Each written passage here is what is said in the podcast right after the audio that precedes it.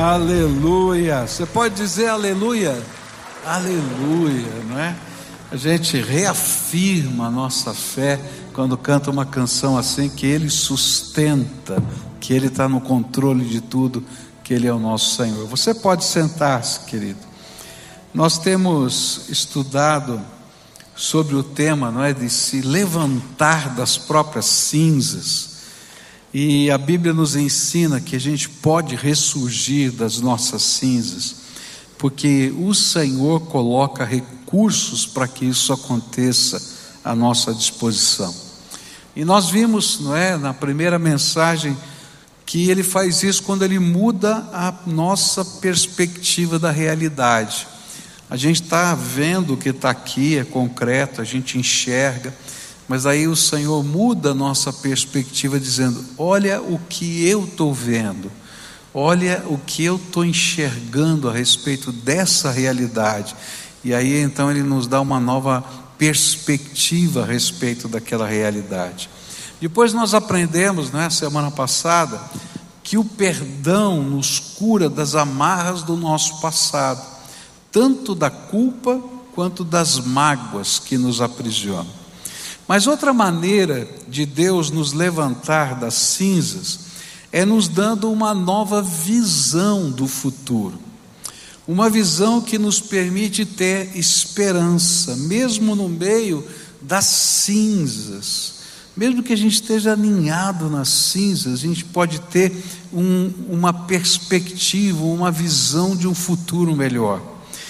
Eu me lembro de uma frase dita pelo Lula na sua posse no primeiro mandato, que certamente entrou para os anais da história brasileira, quando ele disse: A esperança venceu o medo. No entanto, nem sempre é assim, especialmente quando nós olhamos para o futuro. Nem sempre a esperança vence o medo, ao contrário, às vezes o medo vence a esperança quando a gente olha para o futuro.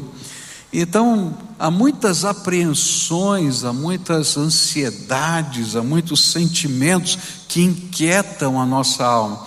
E isso tem a ver com as mais variadas razões que cercam a nossa vida. Se você vai ficando de cabelinho branco, né? Então você vai pensando no futuro. E aí você tem algumas apreensões quanto ao futuro. Eu me lembro que conversava com uma pessoa um tempo, um tempo atrás, e essa pessoa disse para mim assim: Pastor, eu não quero ficar velho. Eu disse assim: Olha, filho, não tem jeito, ou você morre agora, ou vai ficar velho. Não tem, não tem outro jeito. Né? Essa faz parte da nossa, nossa natureza. A gente vai envelhecer, as limitações vêm, e às vezes a gente fica ansioso com isso, né? Às vezes as questões financeiras, né, ainda mais num tempo como a gente está vivendo hoje, de tantas incertezas, de tantas inseguranças, eh, as questões financeiras, elas geram ansiedade na nossa vida. Às vezes são situações familiares, esse tempo que a gente está vivendo, é, de tantas mudanças né, que aconteceram, ela, é, esse tempo tem demonstrado as fragilidades dentro da nossa casa, da nossa família. E muitas famílias têm sofrido por causa disso, porque aquelas fragilidades que já existiam, elas agora ampliam o ruído que elas fazem dentro da vida.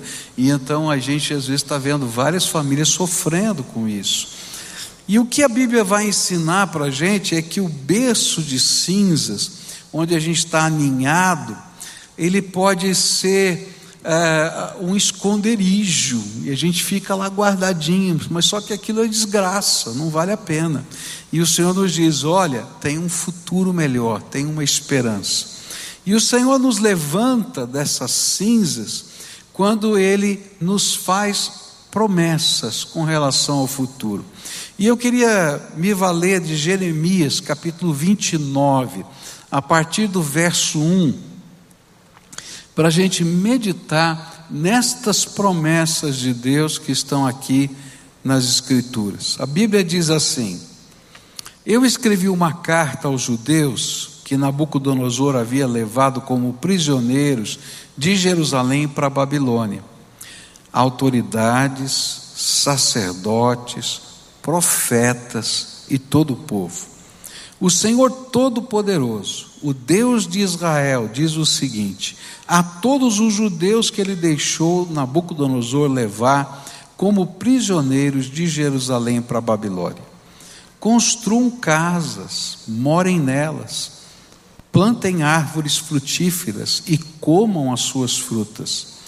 Casem e tenham filhos, e que os filhos casem e também tenham filhos. Vocês devem aumentar em número e não diminuir. Trabalhem para o bem da cidade para onde eu os mandei como prisioneiros. Orem a mim, pedindo em favor dela, pois se, é, se ela estiver bem, vocês também estarão.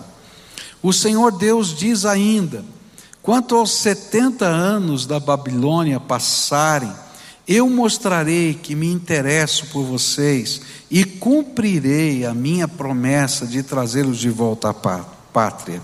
Só eu conheço os planos que tenho para vocês: prosperidade e não desgraça, e um futuro cheio de esperança. Sou eu, o Senhor, quem está falando. E então vocês vão me chamar e orar a mim e eu responderei, e vocês vão me procurar e me achar, pois vão me procurar com todo o coração. Sim, eu afirmo que vocês me encontrarão e que eu os levarei de volta à pátria. Eu os ajuntarei de todos os países e de todos os lugares por onde os espalhei, e levarei vocês de volta à terra de onde os tirei e levei como prisioneiros. Eu, o Senhor, estou falando. Pai querido, nesta hora tão preciosa, aplica a tua palavra ao nosso coração, revela a tua presença aqui entre nós, como nós desejamos sentir que o Senhor está falando conosco então, Senhor, abre o nosso coração, o nosso ouvido e com o teu Espírito Santo ministra em nossas vidas. É aquilo que oramos em nome de Jesus. Amém e amém. Deixa eu colocar para você o cenário em que essa profecia foi dada por Jeremias. Porque às vezes a gente lê a Bíblia, não é? E não consegue entender a dimensão dessa palavra. Estas palavras, elas foram escritas numa carta, porque Jeremias estava lá ainda em Israel, e tinha um grupo que tinha sido levado como prisioneiros para Babilônia. E ele então mandou uma carta que devia ser lida entre eles como uma carta profética. Mas quem eram esses que estavam lá? Esses eram os exilados que haviam perdido tudo, tudo, tudo. Quando ah, havia um povo que se rebelava contra os babilônios, e Israel se rebelou contra os babilônios, eles já tinham há dez anos atrás sido conquistados pelos babilônios e tinham um acordo de paz, onde a influência do rei da Babilônia existia como o imperador da área, e eles depois de dez anos se rebelaram. Então, quando acontecia alguma coisa assim, o, a Babilônia tomava medidas mais drásticas. O que, que ele fazia?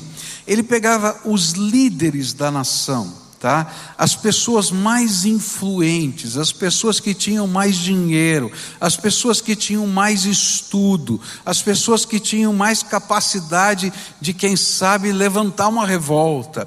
E ela então é, é, levava para Babilônia como exilados. Essas pessoas perdiam tudo, absolutamente tudo, elas só podiam ir para a Babilônia ou para um outro país que eles colocassem como lugar de exílio, é, com aquilo que pudessem carregar numa viagem que faziam a pé de cerca de mais de 1.280 quilômetros.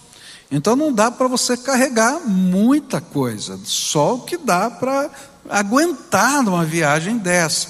Então essas pessoas, elas perderam a sua liberdade, Elas tinham sido retiradas das suas casas, as suas casas tinham sido é, é, eles tinham sido expropriados das suas casas, a Babilônia dava a casa deles para uma outra pessoa, eles tinham perdido seus empregos, o jeito de ganhar dinheiro já não podia ser o mesmo, porque eles eram exilados agora, eles tinham sido separados dos seus familiares, parte da família ficava lá na terra, a outra parte era levada para esse novo lugar.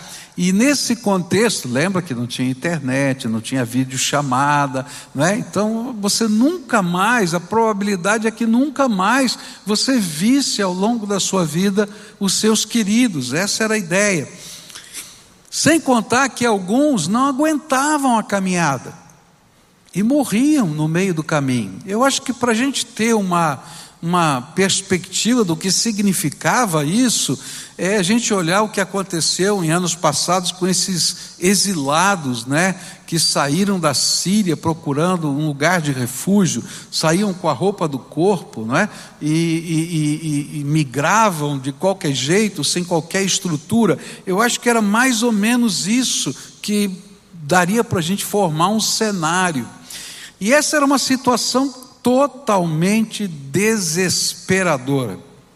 E aí uma série de perguntas vem, né? Como eles poderiam enfrentar esse momento tão difícil na vida? Será que havia alguma maneira de ressurgirem das suas próprias cinzas? Que atitudes eles deveriam ter diante de um futuro tão incerto?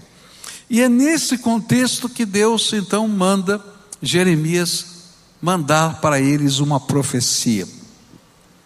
E nessa profecia, a gente vai aprender algumas atitudes que Deus quer nos ensinar para que a gente possa ressurgir das cinzas. Eu vou começar essa mensagem agora de manhã e vou concluí-la no culto da noite. Então, a primeira atitude está aqui no versículo 11, onde diz assim: Só eu conheço os planos que tenho para vocês, prosperidade e não desgraça, e um futuro cheio de esperança. Sou eu, o Senhor, quem está falando. A primeira atitude para que possamos ter uma nova visão do futuro é fé. Se eu não tiver fé num plano que Deus tem para a minha vida, eu vou ficar no desespero. E o que Deus está dizendo, olha, vocês podem ter fé, porque eu sei o plano que eu já preparei para a vida de vocês. É por isso que o profeta introduz a mensagem de esperança com a expressão: só eu, Deus está falando, só eu sei os planos que tenho para vocês. A gente está dizendo aqui, só Deus conhece o plano que Ele tem para a minha vida e para a sua vida. E se eu não crer que Ele sabe, que Ele conhece, que Ele tem um plano, então eu não vou conseguir sair do lugar, porque eu já esgotei as minhas forças e as minhas energias. Só Deus conhece, só Deus, só em Deus há um futuro porque o Senhor é eterno e o futuro para Ele faz parte da sua essência. Só em Deus há esperança, porque Ele é amor e Ele então gera graça misericordiosa sobre a nossa vida. Mas principalmente, só Deus tem um plano para as nossas vidas.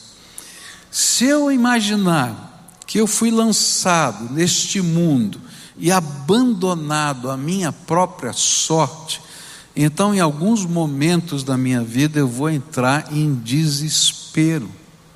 Mas se eu for capaz de crer que, mesmo quando eu não entendo o que está acontecendo, mesmo quando eu não tenho resposta, Deus continua a ter um plano para a minha vida, e que esse plano de Deus é bom, que Ele quer dar um futuro futuro, que Ele quer dar uma esperança para mim, então eu consigo crer em algo que vai acontecer e que eu ainda não vi. Eu não sei na sua vida, mas eu vou olhar para a minha vida, tá?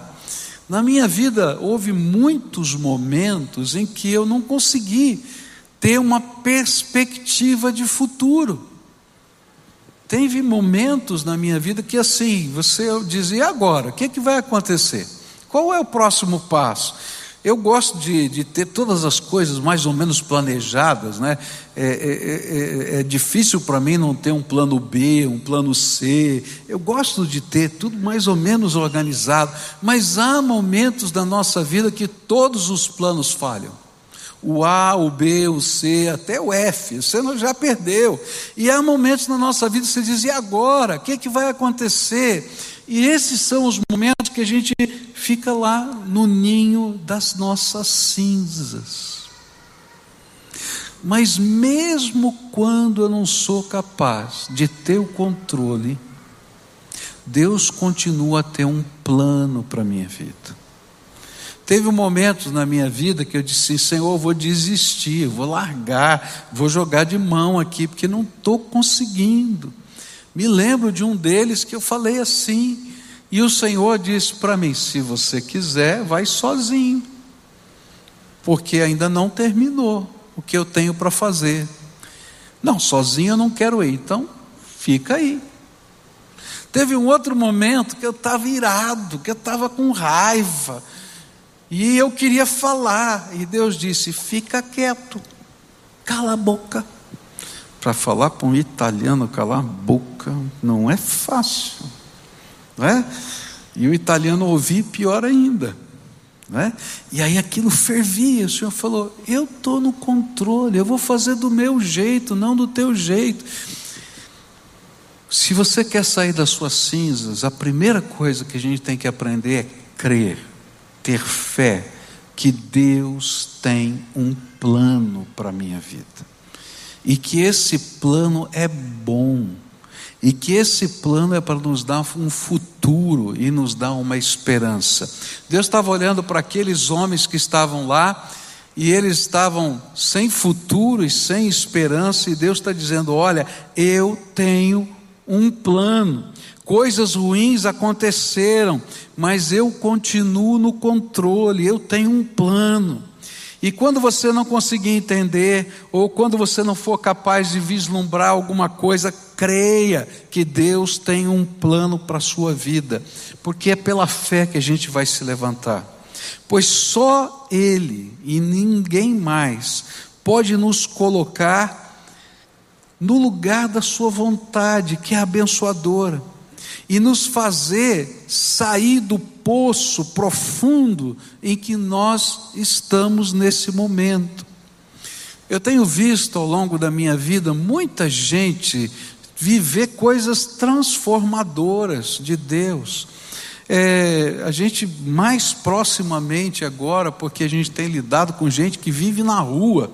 Gente que vive na rua tem história, teve família, filhos, é, gente eu conheci uma pessoa que falava sete línguas, eu conheci um outro formado em engenharia que trabalhava numa autarquia, perdeu tudo, que foi morar na rua por causa das drogas, e você olha para aquilo e diz assim: a pessoa olha, já cheguei no fundo do poço, não tem mais jeito para mim, e a mensagem que a gente leva para essas pessoas é: olha, você pode ter chegado no fundo do poço, mas Deus tem um plano para a sua vida, tem um futuro e tem uma esperança.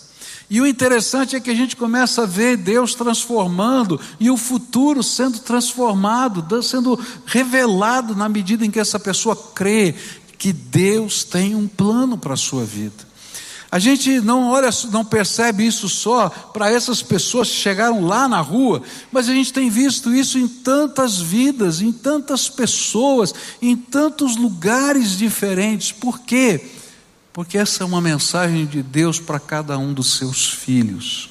Ele tem um plano para a sua vida, tem um futuro e tem uma esperança. E a gente não consegue se levantar se eu não crer que Deus tem esse plano.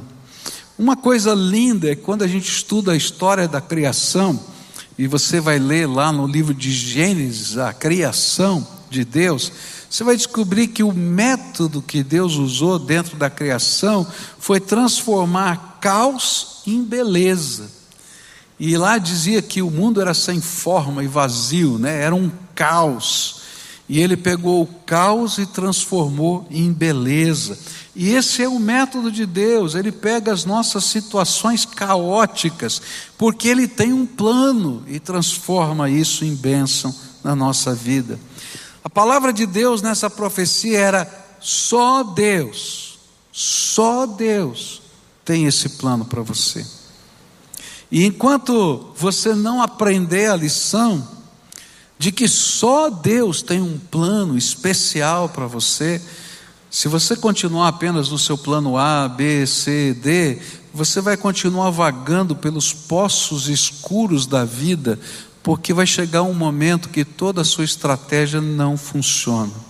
E a grande lição que Deus queria mostrar para a gente hoje é essa: só Deus tem um plano, um futuro e uma esperança para nós. E quando nós nos apropriamos dessa visão, nós começamos a dar passos para sair do nosso ninho de cinzas. Por quê? Porque somos capazes de crer que não terminou. Sabemos que algo de bom está por vir. E nós começamos a confiar no controle dele, em nos conduzir a um lugar que ele planejou para nós. Nós cantamos uma can... duas canções aqui nesse culto, né?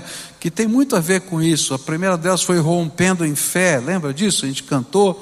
E depois foi essa última canção, como é que é o, o nome dela? É, Deus está comigo, não é? Deus está comigo. Foram, foram as duas canções. Essas canções, elas são afirmações de fé. E eu acho tremendo isso, porque há momentos na nossa vida que a gente afirma coisas pela fé.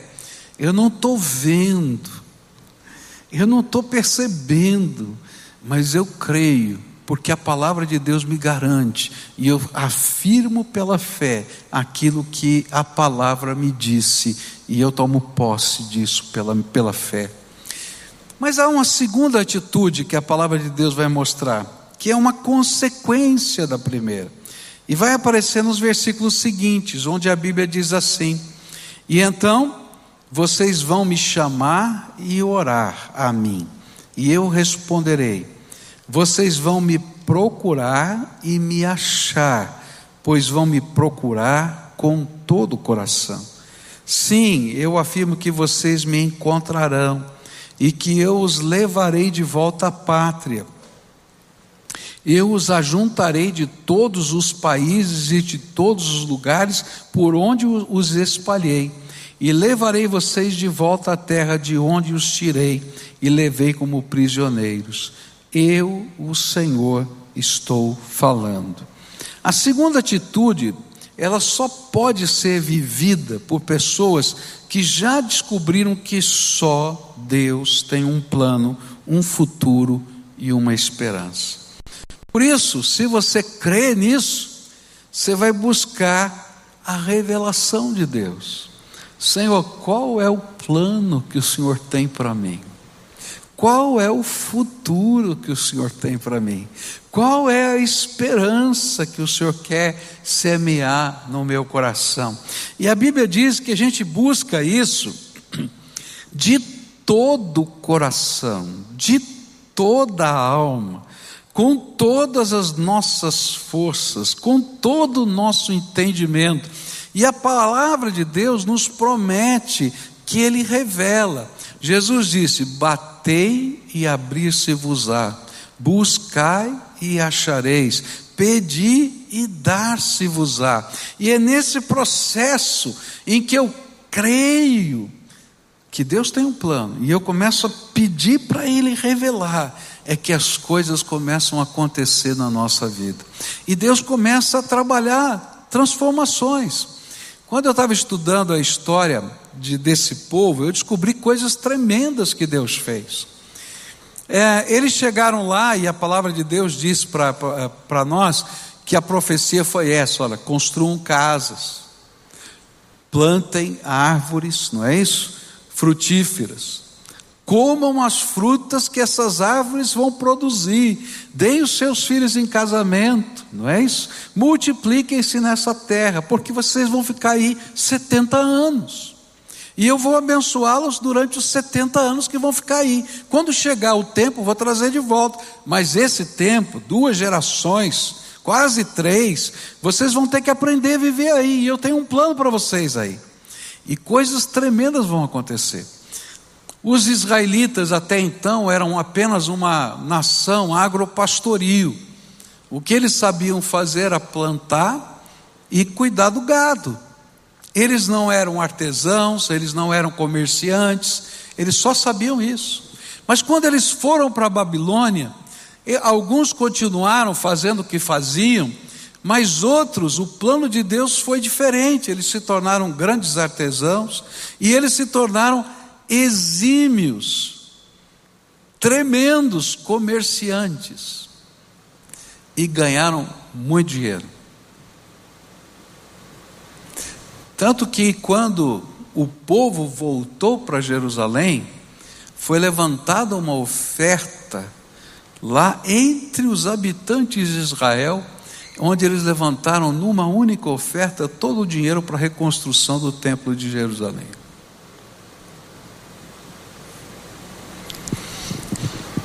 Só Deus conhece o plano que tem para você.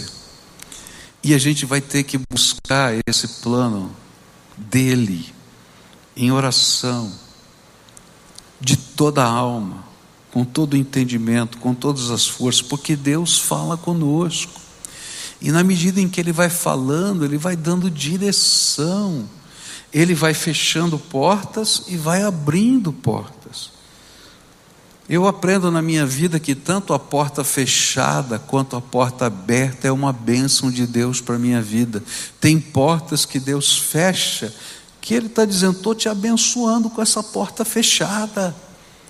E tem portas que Ele abre que dá medo para a gente, porque elas são grandes demais. Eles podem entrar, porque eu vou te abençoar. Mas eu só tenho coragem de entrar quando de todo o meu coração eu busquei e ouvi a voz de Deus: pode entrar. E aí coisas tremendas de Deus acontecem, porque só Deus conhece o plano que Ele tem para a nossa vida.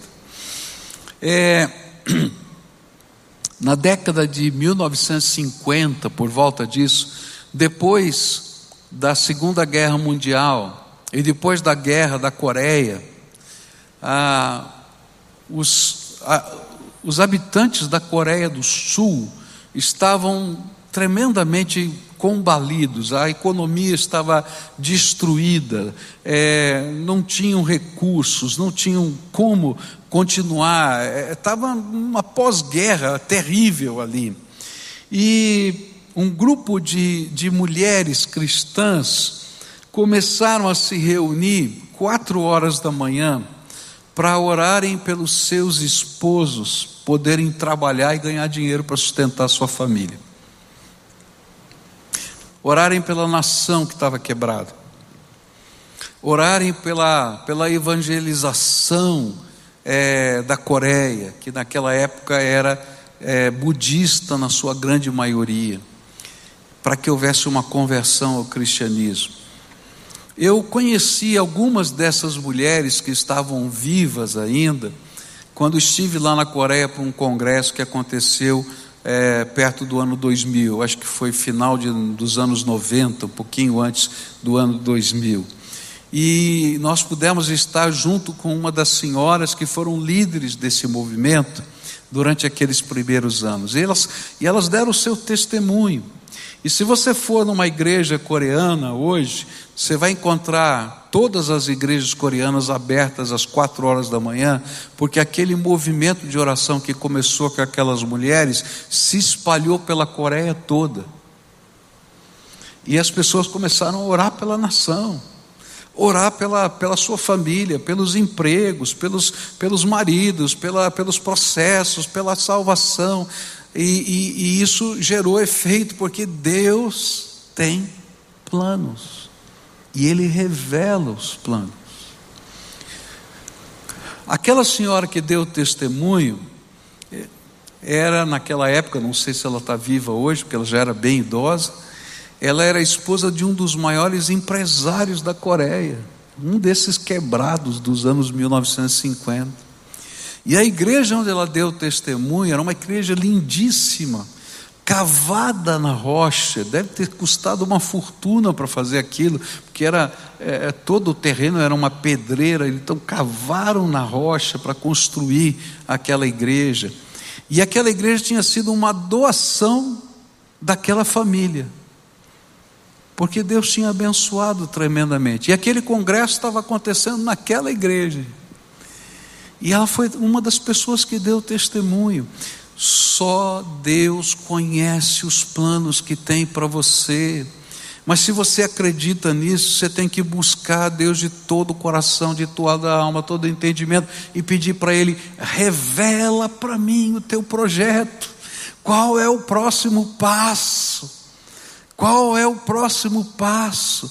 E aí o Senhor começa a ensinar a gente um pedacinho de cada vez. E ele fala, ele mostra, e ele abençoa os projetos que são dele. Deus não é responsável pelos seus projetos, mas Deus é responsável pelos projetos que ele revela para você. E a gente andar debaixo dos projetos de Deus é tremendo, porque se eu sou responsável pelos meus projetos, eu vou chegar logo ao meu limite. Mas se eu sou parte do projeto de Deus, e o projeto de Deus, queridos, não envolve só coisas espirituais.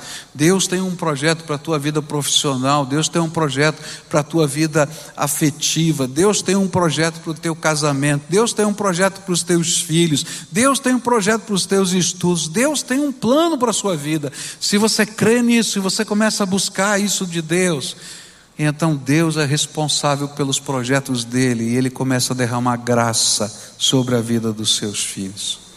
A promessa de Deus a eles foi que eles encontrar que o Senhor os encontraria e que quando eles tivessem esse encontro com o Senhor, depois daqueles 70 anos que permaneceriam naquela terra, o Senhor os traria de volta e o Senhor os ajuntaria, e não importava onde eles tivessem sido levados, o impossível aconteceria, o Senhor os traria de volta para Israel.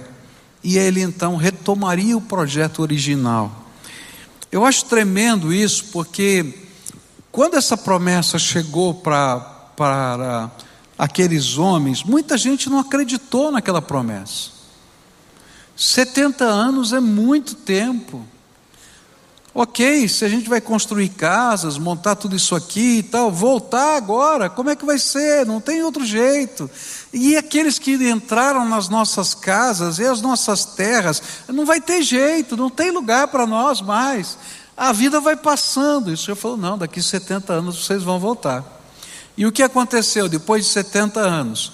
O Senhor permitiu que a cidade de Jerusalém fosse reconstruída, o templo fosse reconstruído e a nação fosse ressuscitada. Alguém poderia dizer: não, isso é impossível, sei lá que, será que aconteceu? Então, para você não duvidar, Deus fez uma segunda vez. No ano 1948, depois da Segunda Guerra Mundial, os judeus que tinham sido perseguidos na Europa, e judeus que estavam em vários países do mundo, começaram a voltar para a Palestina. E em 1948, a ONU reconheceu a existência do Estado de Israel. E olha, eles eram gente de todos os países do mundo, falavam muitas línguas diferentes, dependendo da origem deles, do lugar em que eles vieram. E quando eles decidiram então formar a nação, eles disseram: Nós precisamos ter uma língua. A nossa língua é o hebraico. E cerca de 1870 anos não existia nação de Israel e nem o hebraico era falado, era uma língua morta. Só os eruditos conheciam essa língua para ler a Torá nas é, nas sinagogas. E eles disseram: não, todo mundo vai aprender hebraico. E qual é a língua que se fala em Israel hoje? O hebraico. E a nação que não tinha terra, tem lá um monte de guerra, um monte de problema, está lá. Para Deus está dizendo para a gente assim: não tem impossível para mim.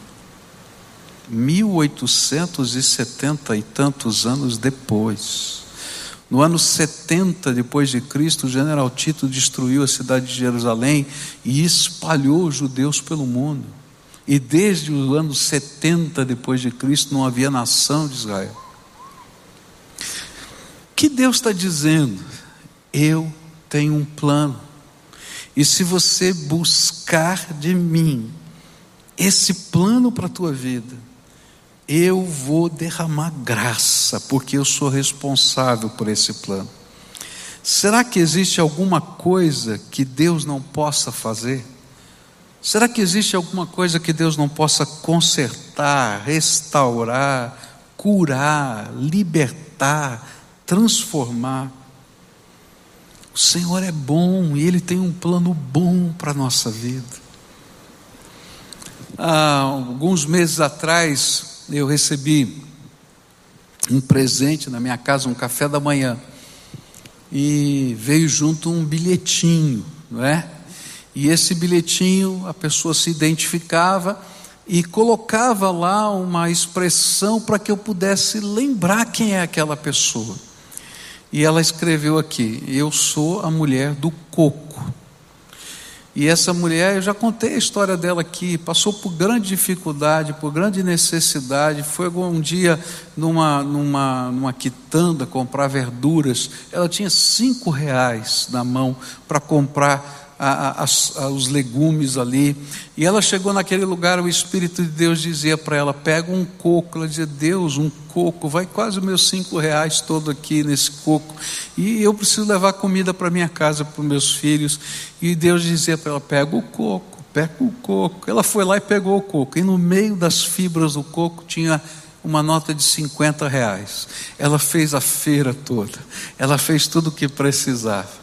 E ela então depois caminhando com Deus, aprendendo a orar, buscar esse futuro que Deus tem para a vida dela. Deus foi abençoando. E ela nessa cartinha escreveu: Deus tem me abençoado muito.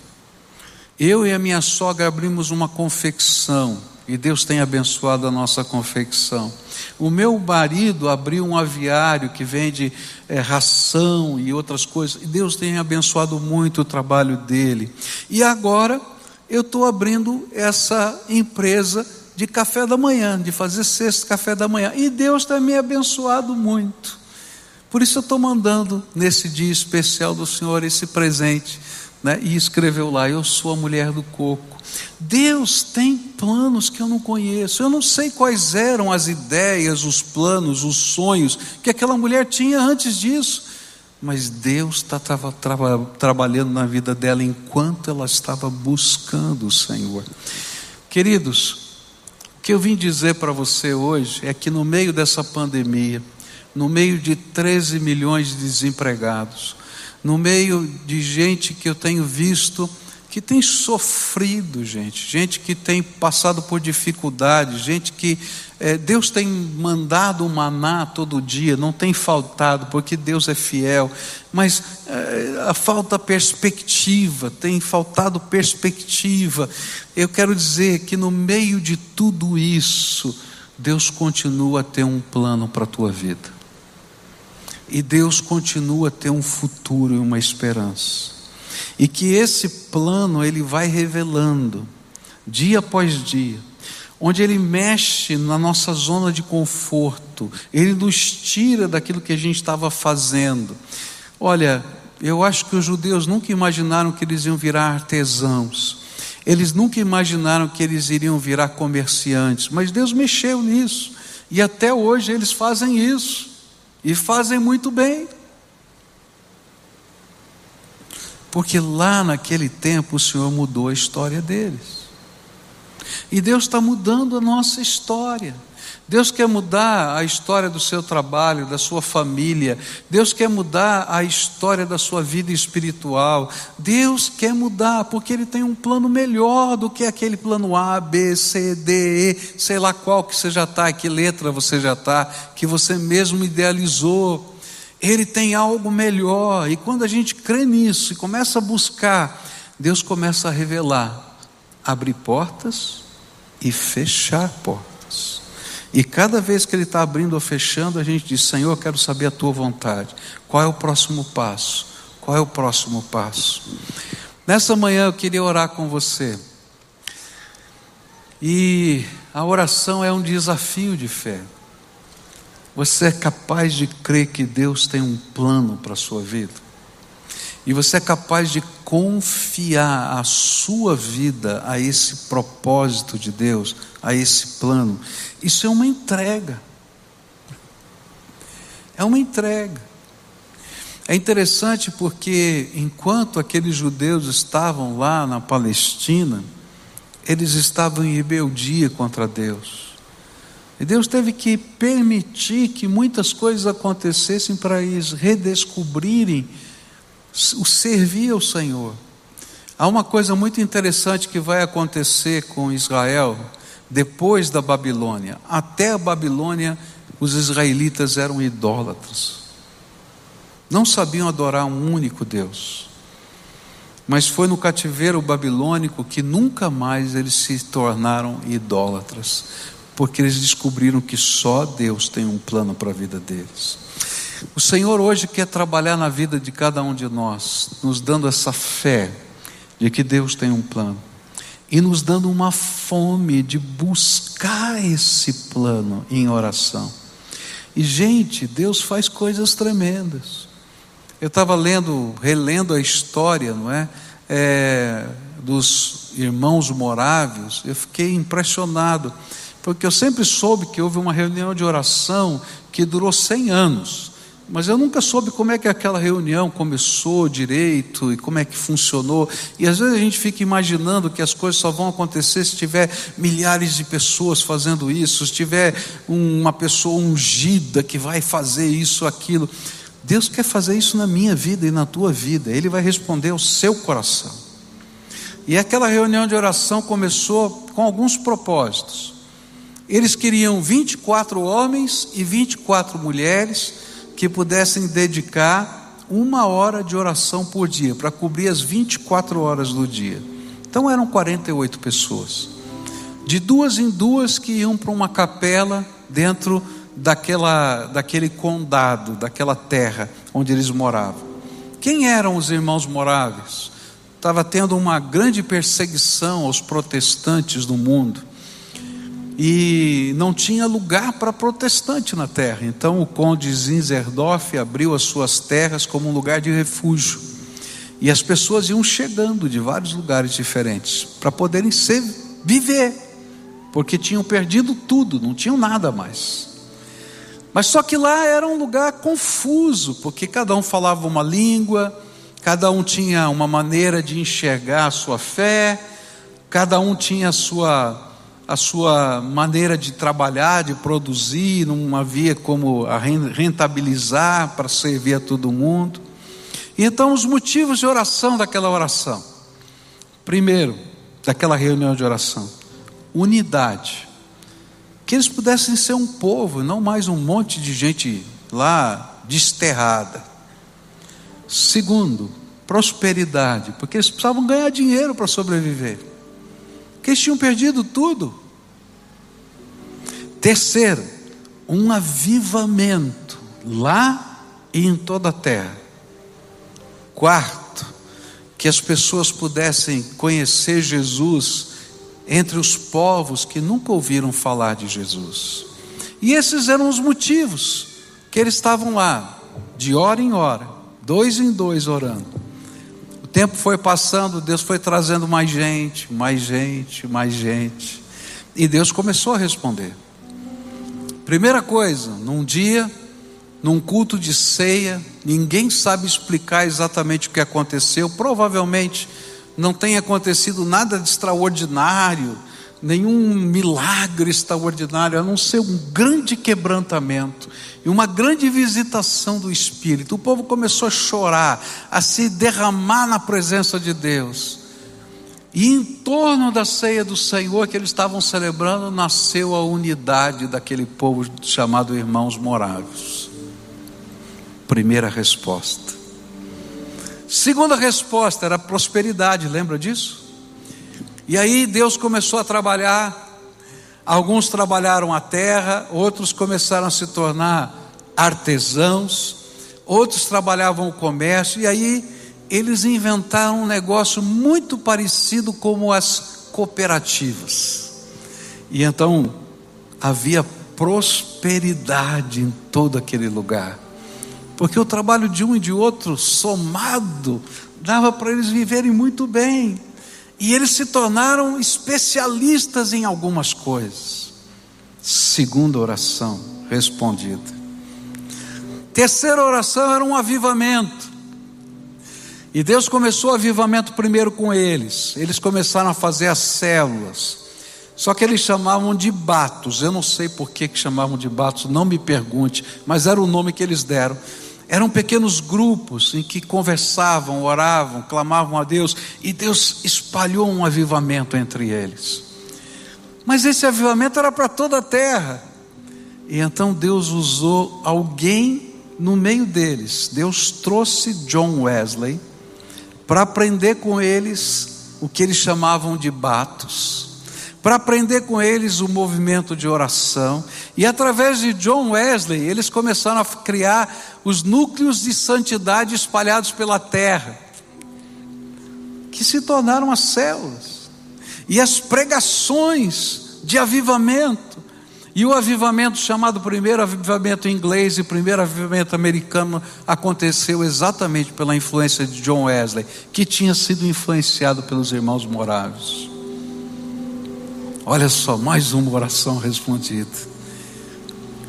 E lá no meio deles nasceu um grande movimento missionário.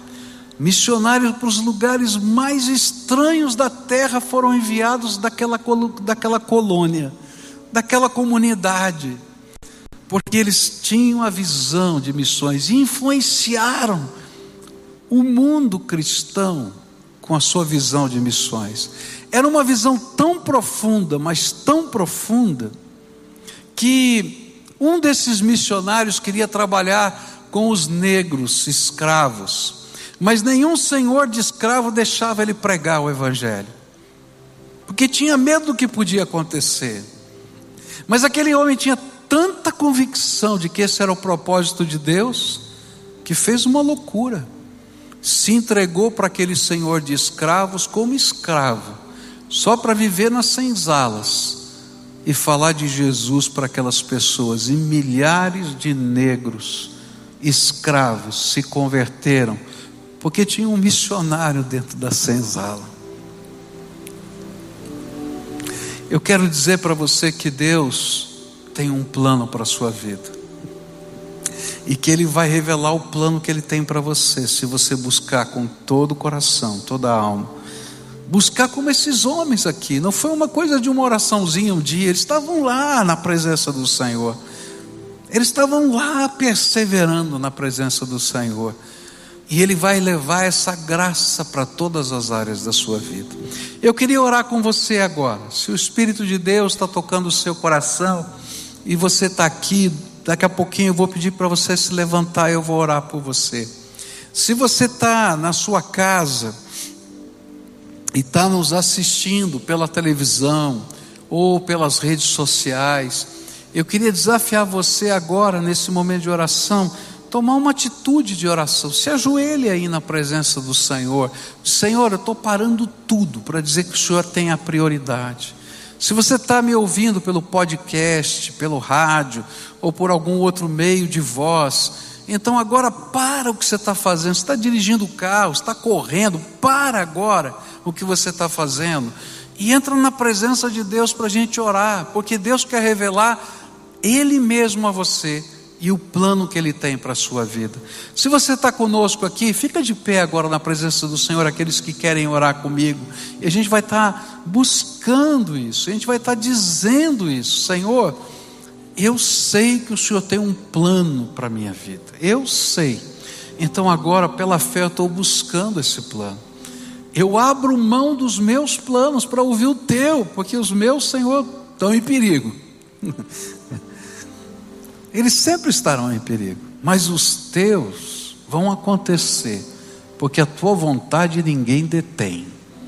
Então, se você crê nisso, ora comigo agora. A primeira oração é tua. Coloca aquilo que Deus tocou no seu coração na mão do Senhor. É o teu emprego, é a tua maneira de ganhar dinheiro, é a tua família, é o teu coração. Sempre a gente começa com o coração, porque se Deus não for o dono do nosso coração, não adianta ele ser dono de mais nada, porque a gente vai tomar das mãos dele rapidamente aquilo que a gente que guardamos no nosso coração. Coloca isso diante de Deus, coloca a tua esperança, coloca a tua fé, coloca a tua confiança nele e pede a revelação do Espírito. Pai querido, eu estou aqui na tua presença com esses teus filhinhos. Pai, só o Senhor tem a resposta que eles estão buscando. Só o Senhor tem a bênção que eles precisam. Só o Senhor tem a iluminação, a revelação, o mostrar o próximo passo. Pai, tem gente quebrada emocionalmente, tem gente quebrada financeiramente, tem gente machucada. E nessa hora eu quero te pedir: vem com o teu Espírito Santo sobre o teu povo agora e começa a abençoar. Ó Pai, a tua palavra prometeu que aqueles que te buscassem de todo o coração, o Senhor se revelaria a eles. Então agora, Pai, começa a mostrar a tua grandeza, a tua bondade, o teu plano, o teu amor. Restaura, restaura, Senhor. Escuta a nossa oração e abençoa o teu povo. É aquilo que eu oro em nome de Jesus. Amém e amém. Agora todo mundo de pé. Eu te convido a cantar, não é? Essa canção que é uma declaração de fé. Para a gente sair daqui hoje crendo que Deus tem um plano e que Ele vai revelar.